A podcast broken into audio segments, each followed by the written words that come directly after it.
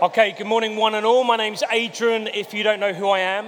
Uh, we're going to be doing things slightly differently. At this point, normally, uh, our gathering, we'd be uh, opening uh, the Bible uh, and going through to see what it's got to teach us through a different series. We'll be starting a new series next week uh, in the book of Genesis. but today, what we do at the beginning of every year is something we call Vision Sunday, and that'll come clearer of what that's all about, which isn't actually going to be a celebration of ourselves, but rather is a celebration of God's story through us. Uh, something that we want to honor God continually through. But it's not to say that we're any special than any other church. I, I, believe that every church should do this because it celebrates what God's doing in and through all of us through the world. But we are going to be zooming in in terms of us locally here at Oasis. But I want to start by telling you a story, a story actually that continues where we've just left off of a mountain a story of a different sort of mountain, a mountain that is called Snowdon. Um, now, Mount Snowdon is the highest peak in Wales, uh, one of the top three in the UK. It may not be up to Russia's standards, but I can promise you when you walk it, it does feel painful. Um, my family and I decided last year that we were going to conquer Snowdon. We were going to claim it for the Hurst clan. And so the five of us, so it's Lucy and I and our three children and our dog Ted, along with a friend of our family and along with another family who we're friends with, sought to go and conquer Snowdon. We decided not to go on the easy route. We also said we're not going to go by train, we were going to walk it. And so we got up nice and early, leisurely made our way there, packed provisions, and set off on our walk. By halfway there, on the route that we'd chosen, we started to meet people who Oh, just to say, this is a photo of Snowdon. It's not just a random picture.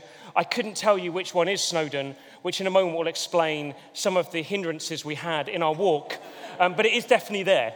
Um, halfway up this mountain, we start to bump into people who are coming down. And as we talk to them and say, hey, why, why are you coming down? They're saying, it's just too unsafe on this route. You mustn't go any further. And we're thinking, man, we've got halfway. There's no way we're turning back. We, have made a commitment. We're going to the top.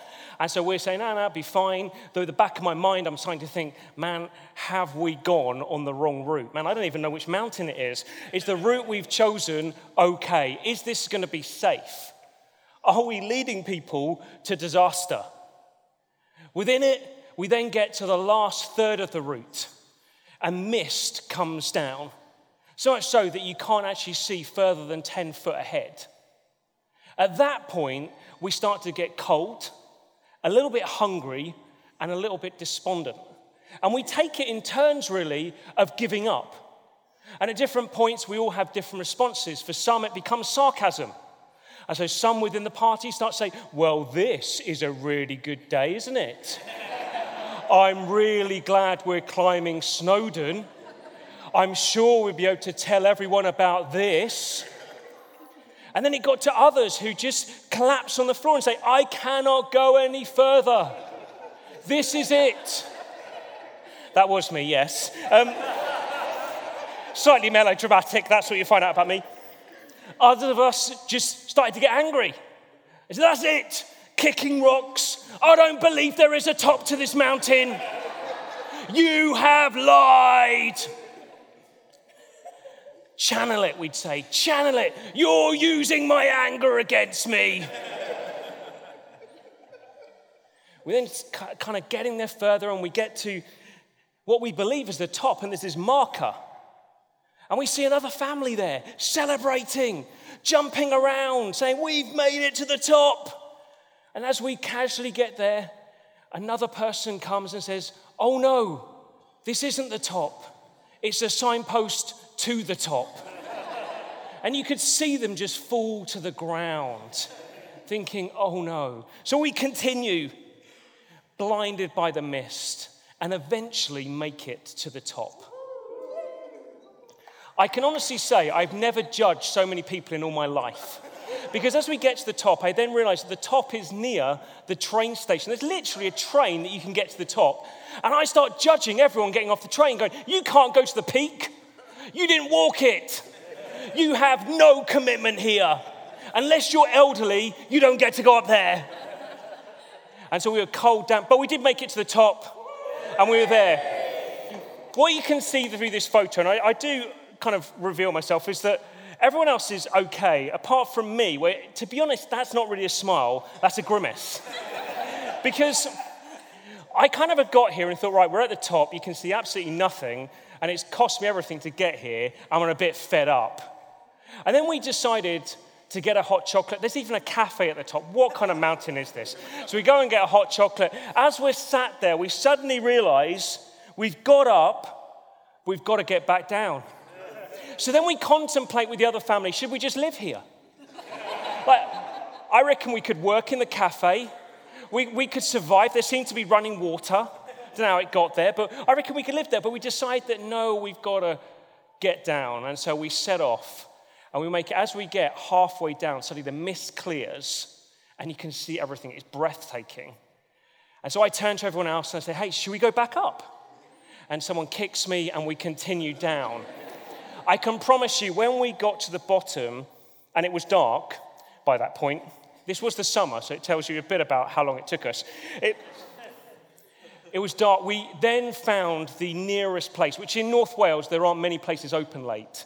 It's the problem of living where there's mountains, there aren't people. Uh, I prefer places where there's people and not mountains. Uh, so we found anywhere, somewhere where you could eat. I promise you, it was the best meal that you could ever eat in your life. I remember us all sat around eating and high fiving each other in our stupor of tiredness, saying, Isn't it amazing? Although there was still a couple in the party who said, Yes, that was really, really amazing. See, the deal was this that in our walk, our climb, we encountered people who just said, No, it's too much. Turn around and go back. We got to points where different ones of us became despondent, and it needed all of us to get there to the top and get back down. And we all did make it, dogs included. We also got to this moment where the mist came in and you couldn't see anything. And at that point, it meant we had to just keep trusting the path that we were going on and where we were going to get to. And if you like, for us as a church, today is about us remembering why we do what we do. Now, maybe you're not part of Oasis. Maybe you're looking in. Maybe today gives you an opportunity to look in of, right, what, is, what are we about? Why do we do what we do as Oasis? Why do we exist? Maybe you're someone who's not yet a follower of Jesus and you're thinking, well, I, I don't even know what this whole thing looks like. Or maybe for you today, maybe that question's enough. Why do you do what you do? Because I promise you, every single one of us has an answer as to why we do what we do. And then, it, whilst we live with that sense, that deep thing, motivation that says, hey, this is why I do what I do, for us in that moment in the summer, it was to get up and back down in Snowdon. That there are moments for us as a community, as a family, that actually in understanding why we do what we do, it's within a context where sometimes we encounter people who just say, hey, just turn around, don't, don't keep doing this. It's in a context where you think, man, can I keep going? And we need one another to say, hey, we're in this together. We go together. There can be a context where it feels like the mist, the fog has come in on our life, and we can't quite see ahead, and we just think, where are we going? And it's at these moments it reminds us, hey, there is a bigger story that we're part of. The mist will clear, but till it does, we get to cling on with others to where we're heading. See, what we've said as a family is we've said that what we're about, why we do what we do, is we believe that Jesus changes everything. Full stop. There's no addition needed, that Jesus is enough, that Jesus changes everything for who we are as individuals. So, what does that look like? Well, let me just tell you a few things that people shared with me over the last year I could do it over the last 20 years, but let's just do the last year. This is the kind of thing it means personally that Jesus changes everything full stop. It means that one person says they discovered that God is their father, not their judge. That they know freedom, this is someone else, they know freedom and confidence. Another, that I now know that I can belong, and I do. Someone else, that I don't need to live in fear. Another, that what I do in my day to day existence matters. Someone else, that I am forgiven and I can finally forgive myself. And then lastly, that I can rest even though all around me it's restless. Jesus changes everything about who we are as individuals personally, but also Jesus changes everything about who we are together. And that's what we've discovered over this last year. You see, our journey as a church community has been one in 2018 that has been characterized by suffering and by death. And in that, what it's caused us to do isn't to give up, but rather is to rally together, to love and support and encourage one another, to pick one another up and say, hey, when the, fi- the mist feels like it's coming in, we can make this. God is enough. To bring hope where despair starts to set in. We've discovered that Jesus is enough together. But also, we say that Jesus changes everything, not only personally, not only in us together, but in who we are in the world. Again, a couple of stories from this last year. I'd say one would be on a macro scale, a big scale, uh, of Mike Blaber in terms of what he does. Mike, who is hosting today, just because it's easier to now point him out because we all saw him. Mike both is employed within who we are as a church, but also a day a week is employed within medicine. He's a uh, end of life care doctor. But with it, in his understanding of the health system at the moment, there was a realization that there is a big problem for young doctors.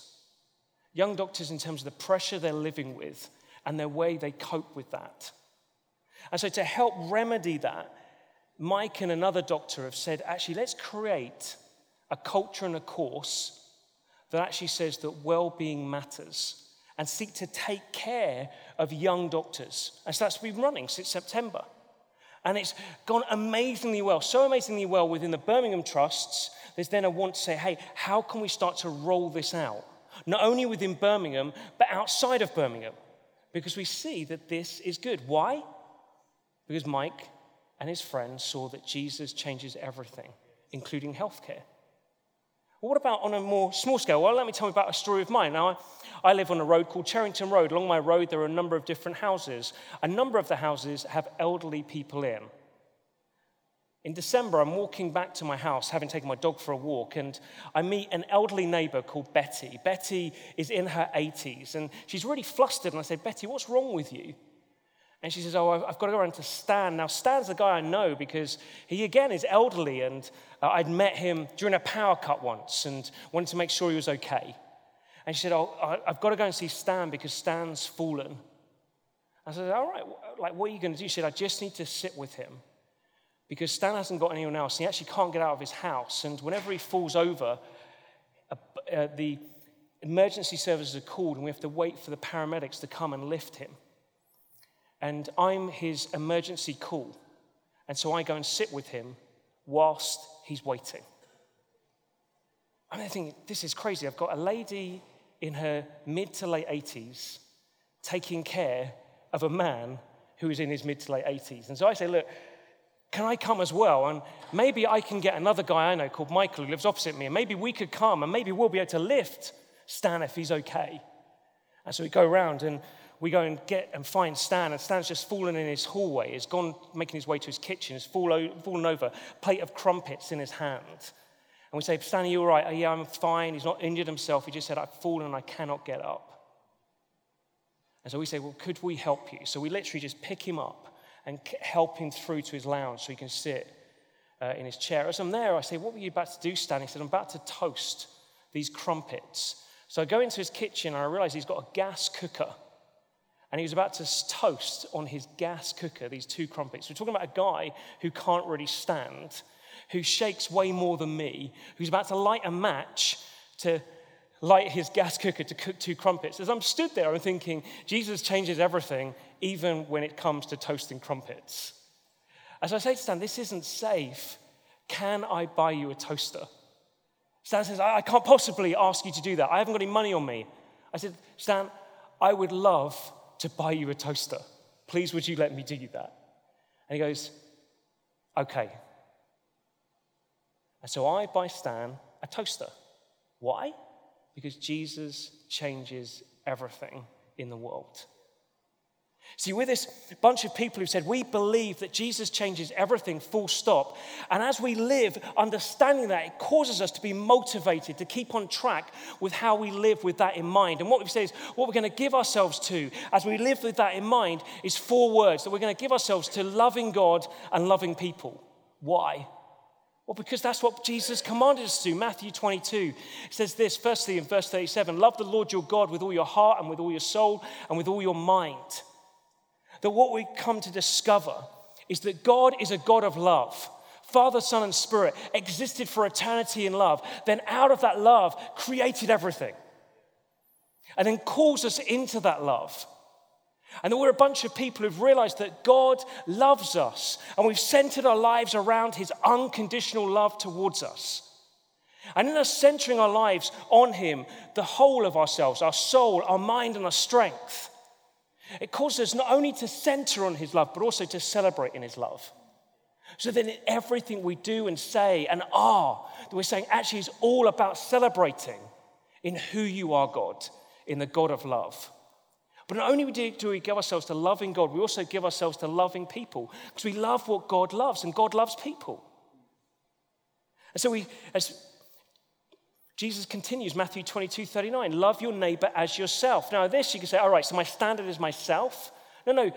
How you realize you love others is how you've been loved yourself. How have you been loved yourself? Well, we've come to discover we've been loved by God.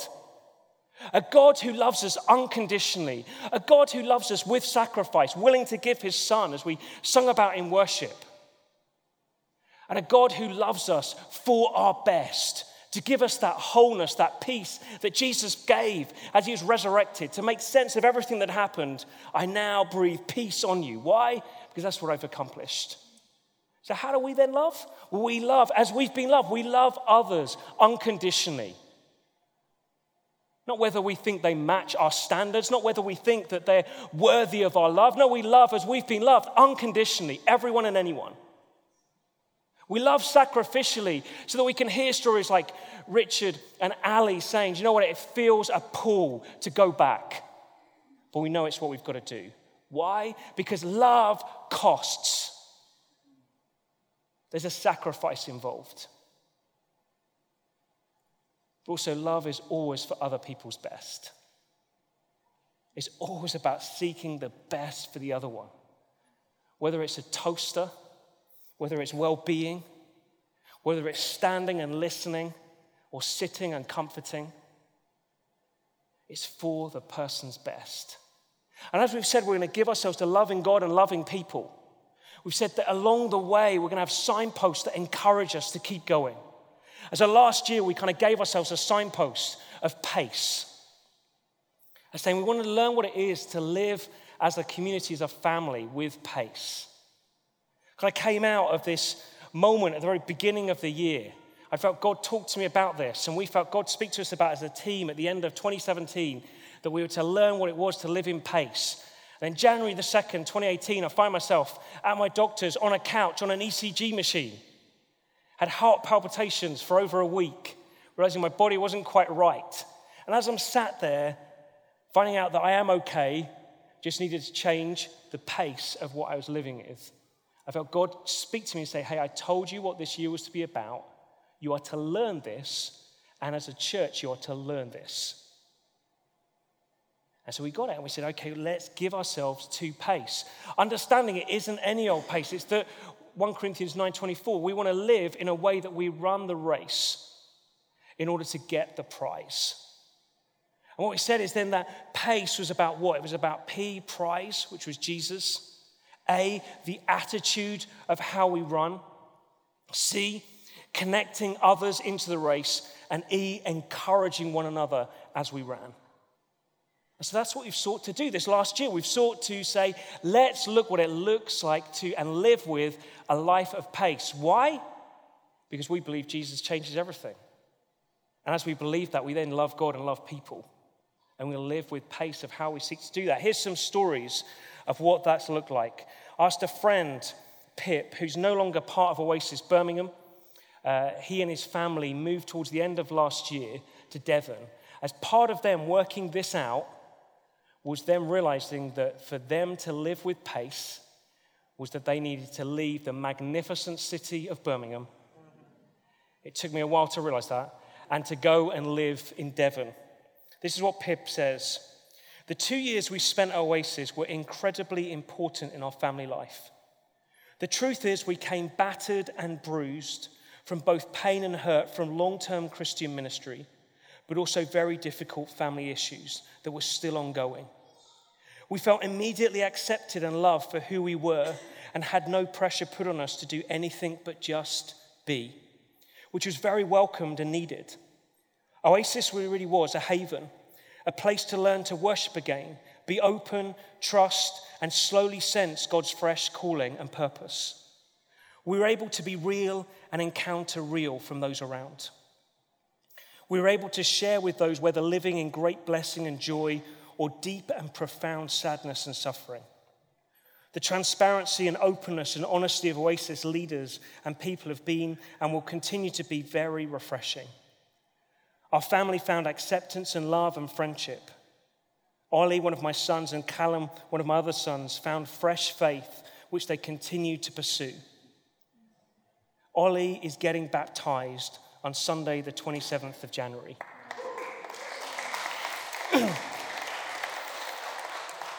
I'm just going to interject in the story. I remember Ollie coming to our carol service here in 2017.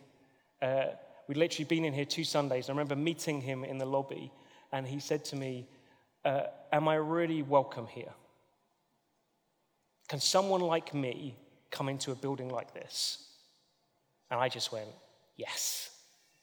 That's, I think, profound. A year later, the guy's getting baptized.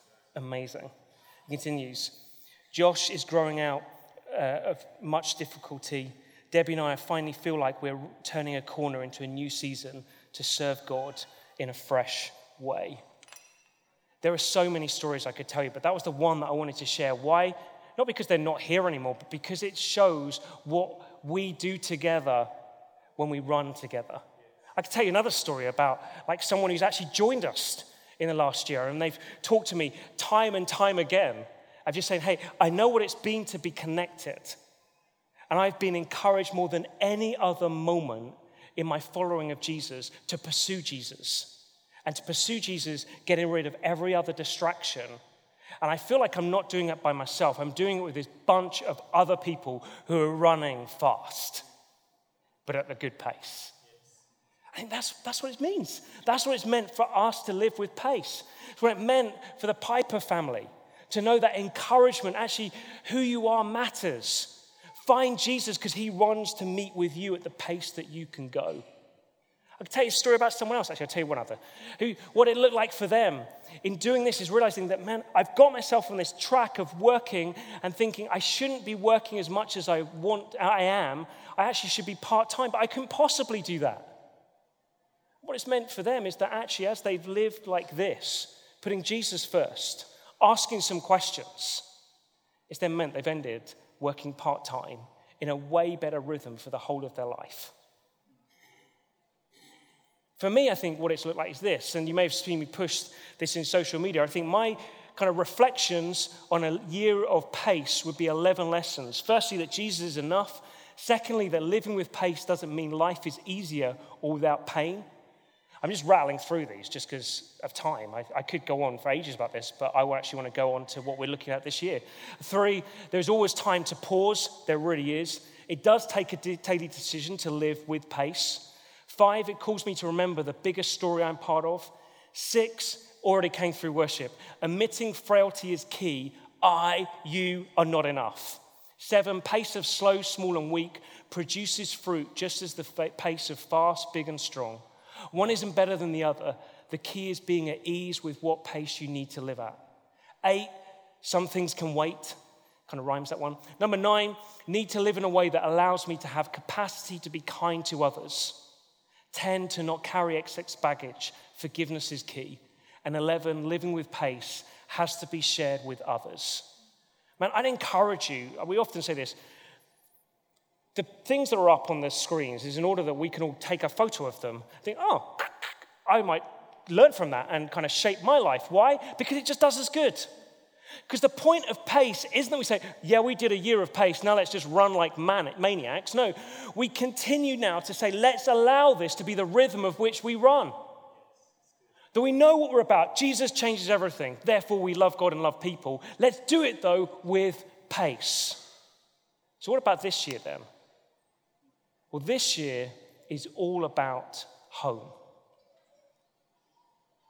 Now, home will mean different things for each, one of, uh, each and every one of us, but I believe that this year is to be a year where we're shaped by home. And I believe that because of three things. I think, firstly, it's about the fact of us understanding more and more that we are family. And I recognize that for every single one of us, family is a loaded word. For some of us, it means like the best thing we've ever heard of. For other of us, it kind of feel like the most painful thing we want nothing to do with. And yet, God designed us to live in a family, His family, and to belong. And it's a family that is rich in diversity and rich in love. And I believe that part of us looking at what it means to build home together, which is what this coming year is going to be about, is to learn more and more that we are a family and what our family's like. I think, secondly, it's about the fact that we have a building. See, every family in the end lives somewhere. we found ourselves dwelling in this place. We're scattered in lots of other places as well, but we gather to this place. And this place isn't a building, we're to see it as a home. And then finally, we need to understand that home is about purpose. See, we can suddenly think, oh, yeah, I'm setting up home, therefore I'm settling. The glory days of Oasis have been. Now we just get the fire on and toast our socks. Now, that's not what it's about. Like, what we're going to discover is home is deep and rich with purpose. Why do I say that? Well, let's look at a bit of the Bible, which I think encourages us in terms of how we're to build home this coming year. Jeremiah 29, verses 4, on, 4 to 7, and where God speaks to the people in exile and says this This is what the Lord of heaven's armies, the God of Israel, says to all the captives he has exiled in Babylon from Jerusalem Build homes and plan to stay, plant gardens and eat the food they produce, marry and have children, then find spouses for them, so that you may have many grandchildren. Multiply. Do not dwindle away and work for the peace and prosperity of the city where I sent you into exile. Pray to the Lord for it, for its welfare will determine your welfare. God's instruction to these people who've been taken in exile, got a people of God been taken into a home, the promised land, and then find themselves taken out of it because of the fact they didn't quite live as God wanted them to. And then God says, actually, in this other land, it isn't that you're to keep pining from what was. No, you're to build home there. And he says, this is what it's going to look like to do that. But for us, we're going to say, well, what about us? Well, it's the encouragement because we're in the bigger story of exile, everything we looked at at the start of our Daniel series. That we see at the very beginning of the Bible in Genesis that God creates everything as a home for humanity, a home that reveals his goodness and his love. And then humanity break it. So actually, maybe we don't need you, God. Maybe we can make sense of this ourselves. And if you like, it's then God's restoration plan of saying, no, no, I want to restore the home that was broken. But it takes God Himself coming as His Son Jesus to live and die and rise again, to then offer home to everyone who will receive it. In order that we could know we're being brought home by Jesus to get us to the very end of the Bible, Revelation, where we discover that God's plan isn't finished with this planet. That one day He's going to restore everything in order that this planet will be the true home it was meant to be, where He Himself dwells and fills it with His goodness and love. And what we're called to do is like these guys, isn't that we're then to think, all right, Jesus, you're taking me home. Let's wait at departure lounge for the flight of Jesus to the restored home. No, we're to live building an outpost of the home that is to come now. So, what does that home look like? Well, the home that we're to build together is that it's about building. Not just literally bricks and mortar it's about what we do in this gathering point here, but also what we do everywhere else we're placed in our small groups, in our workplaces, recovery, our, the parents on the school playground, our homes. Everything is an outpost of this home. And this home is about building. It's about building a foundation, a foundation that is love. We love God and we love people. That is the only foundation to build from. Just before Christmas, I had the honor of welcoming Lucy's wider family to a celebration meal for Lucy's dad, who died in December, uh, to this building. Uh, many of them don't go to church normally uh, and won't be part of a church community. One of Lucy's relatives, her uncle, uh, looked around the building and he came to me at the end and he said, Adrian, I don't very often go into church buildings. Uh, and generally, I find them cold and unwelcoming. He said, This is going to sound weird. But he said, having been in this building, you can tell when a building's been loved. He said, This building's been loved.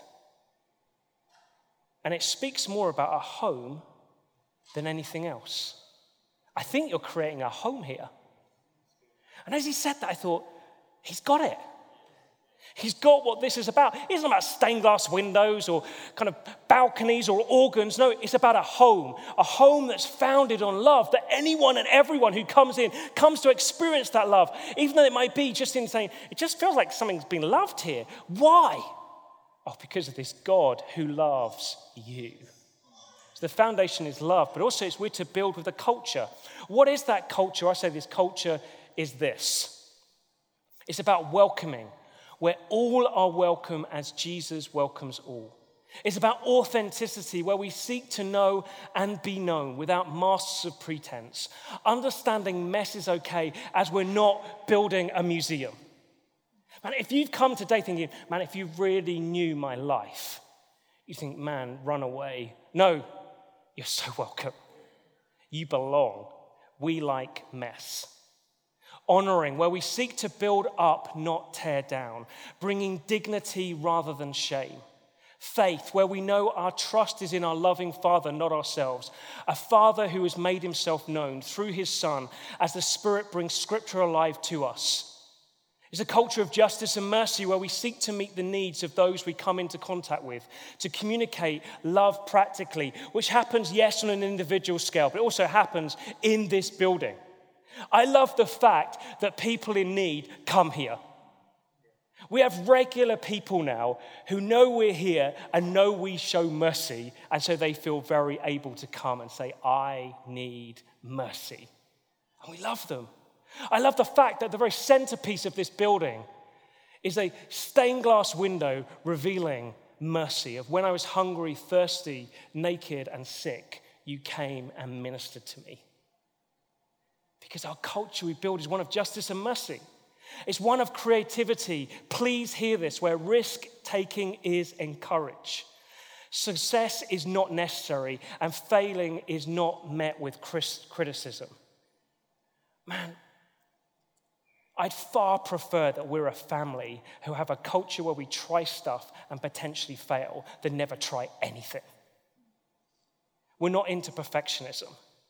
We're creating a culture of joy where within our circumstances we find joy in Jesus, in being together, in our diversity and our giving. And then finally, in a culture of rest, where rest is the basis we live from, not the destination we're aiming to reach. I don't know what kind of home you want to build. But I want to build a home with a culture like this of welcoming authenticity, honoring faith, justice and mercy, creativity, joy, and rest. And that's the kind of culture I could give my life to. That's the kind of culture I want to call us to give our lives to. Say, let's not settle for anything but this. Let's build this into us as individuals, as a family, that everyone who comes and plays a part here gets to know this. But it isn't just about building, it's also about growing. We want to, this coming year, grow in our relationship with God. We want to grow in our relationship with each other. Can I encourage you, if like me, you're not in a small group, uh, I'm not in a small group at the moment, massive confession, let's get in one this year. For more years in Oasis Life than less, I've always been in a small group. I find small group one of the most life giving places for me to be known and to know others. Can I encourage us to grow by being in relationship with one another? Let's get in small groups. What does that just mean? You've all going to keep me accountable this year, aren't you? You're going to come and say, Are you in a small group yet? I'm going to get that every Sunday from now on, and I will get in one. But also, it's about growing and our connecting others in and sending others out. See, the danger in growing, we see that in the people of God, they're told, like, multiply is that we can then think, oh, yeah, what we need to do is make sure the home gets bigger and bigger and bigger, more and more people. That could be it. But growing isn't just building people in. As we see with Rich and Ali, it's about sending people out. We are a family that loves sending people. Love sending people around this nation. There are so many people. I often talk about this. My social media feed is full of people who called this home who are now building homes somewhere else and make a profound difference wherever they've gone. We want to send people out to this nation and the nations. And for some of us here, part of us growing this coming year is we're going to be sent. For some of us here, part of us growing this year is we're going to be built in. So, building, growing, and then well being. Here's the deal this building we've been entrusted is for a purpose. From the very start of when we moved in, we felt God speak to us about two things. One is that this was the place to be still and know that He's God, He's in control, and He can bring stillness, and a place of justice and mercy. A part of that is that we believe that we're to use what's been given to us to do others good. Therefore, we want both this local community of Harborne, but the city to benefit from us having this building for us to do things that do people good, that are causing people to be well. Therefore, we've already got things going on in this place, not run by people in Oasis. We've got fitness classes, we've got uh, teaching classes, tutoring classes for kids. And what we've said to those who are running it, who are not part of Oasis, hey, you can do this, but what you've got to understand is that we're doing this to benefit others. So you, can you make sure when you're doing this that you do it with our kind of values? Can you make sure everyone's welcome? Can you make sure that if people can't afford it, they can get in? We've got, with the tutoring classes we've, that someone's running, they're now giving us, as a church, three places for us to give to people who cannot afford tutoring for their children. Why? Because they're catching hold of what does it mean to live with well-being. But I don't want to just do it by saying, hey, out there, do you want to come in? I also want to say, what about in here? What do we want to do out? My question for you to be thinking about over the coming months is this what could you do in this space? Not what could I? I don't want loads of people, I can think of loads of things. So please don't keep coming to me saying, Adrian, I think you should do this. Because there's a limit to what I can do. What could you do in this space? Man, imagine that some space that you don't have to pay for, that you could do good for others in. I ask you, contemplate, pray about it connect with others. I know one per, couple of people who, who are going to be starting a mother and toddlers group this coming year. As they sort of say, hey, what, we, what could we do? We could do this. What could you do? And then lastly, home is about prayer. Very end of that call to the people in exile is give yourselves to pray.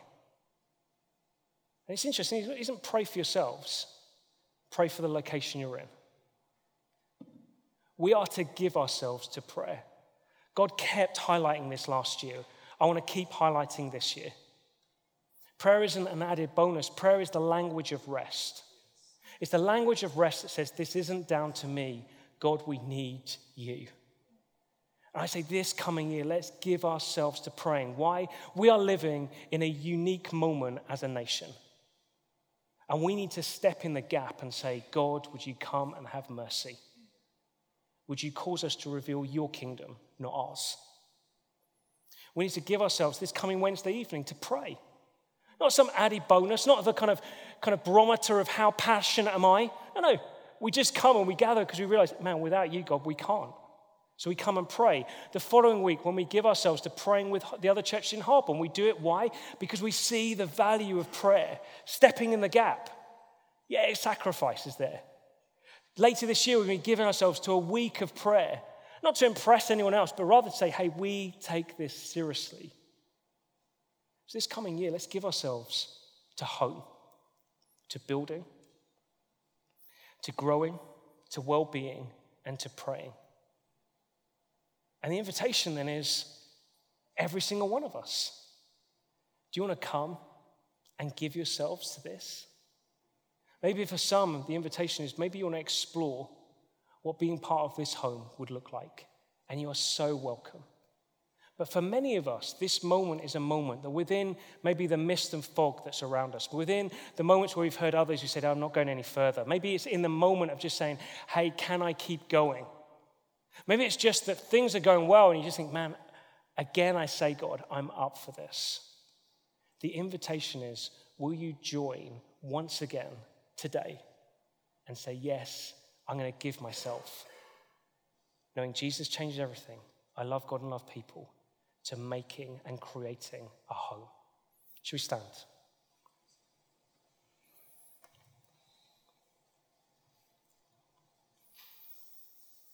Just where you're at, just close your eyes. It's far easier to do it this way around, standing and then closing your eyes rather than closing your eyes and standing is always easier. But in terms of, we close our eyes, not some mystical moment, but just a way of not getting distracted by anything or anyone else. And with our eyes closed, I just want to in a moment, I'm going to pray for us. But before we do that, I just recognize that for many of us here, this is a place that we've, and a family that we say we belong to. And today becomes a marker of just saying, hey, again, I'm in. And I think it's really good to do that. It isn't some personal kind of affirmation. It isn't in these moments I kind of go away thinking, hooray, this many people said they're in. No, I think it's just personal, saying, you know, individually I say, together I'm with us. And just where we're at, I want to give us a moment. I'm going to count to three. And in that three, I want to invite us just to put our hands up of saying, Yeah, God, I'm in. I'm joining in again this year. Or maybe I'm joining in for the first time and saying, I'm going to give myself to making home this coming year. One, two, three. We put our hands up. God, I thank you that you know where every single one of us is at. I thank you for those of us who we just know that's it, we're in. This is where we build. This is where we're shaping. This is where we're making and giving ourselves to. And I pray, God, would you go with us as we seek to make home together? I pray, God, also for those who say, no, this isn't somewhere I'm making home. I pray, God, would you help them wherever they are I pray for those that are in a journey of exploring. I pray if this is a place where they could call home, I pray, cause them to know they're so loved and accepted. But God, more than that, we just say that today is about celebrating in who you are, God. And we recognize once again that you are so faithful. And that, God, you have given us such a great purpose to live with. A purpose that you, Jesus, have revealed. And we give ourselves once again, saying we want to cause you to be known in and through our lives in this city, this nation, and the nations. Amen.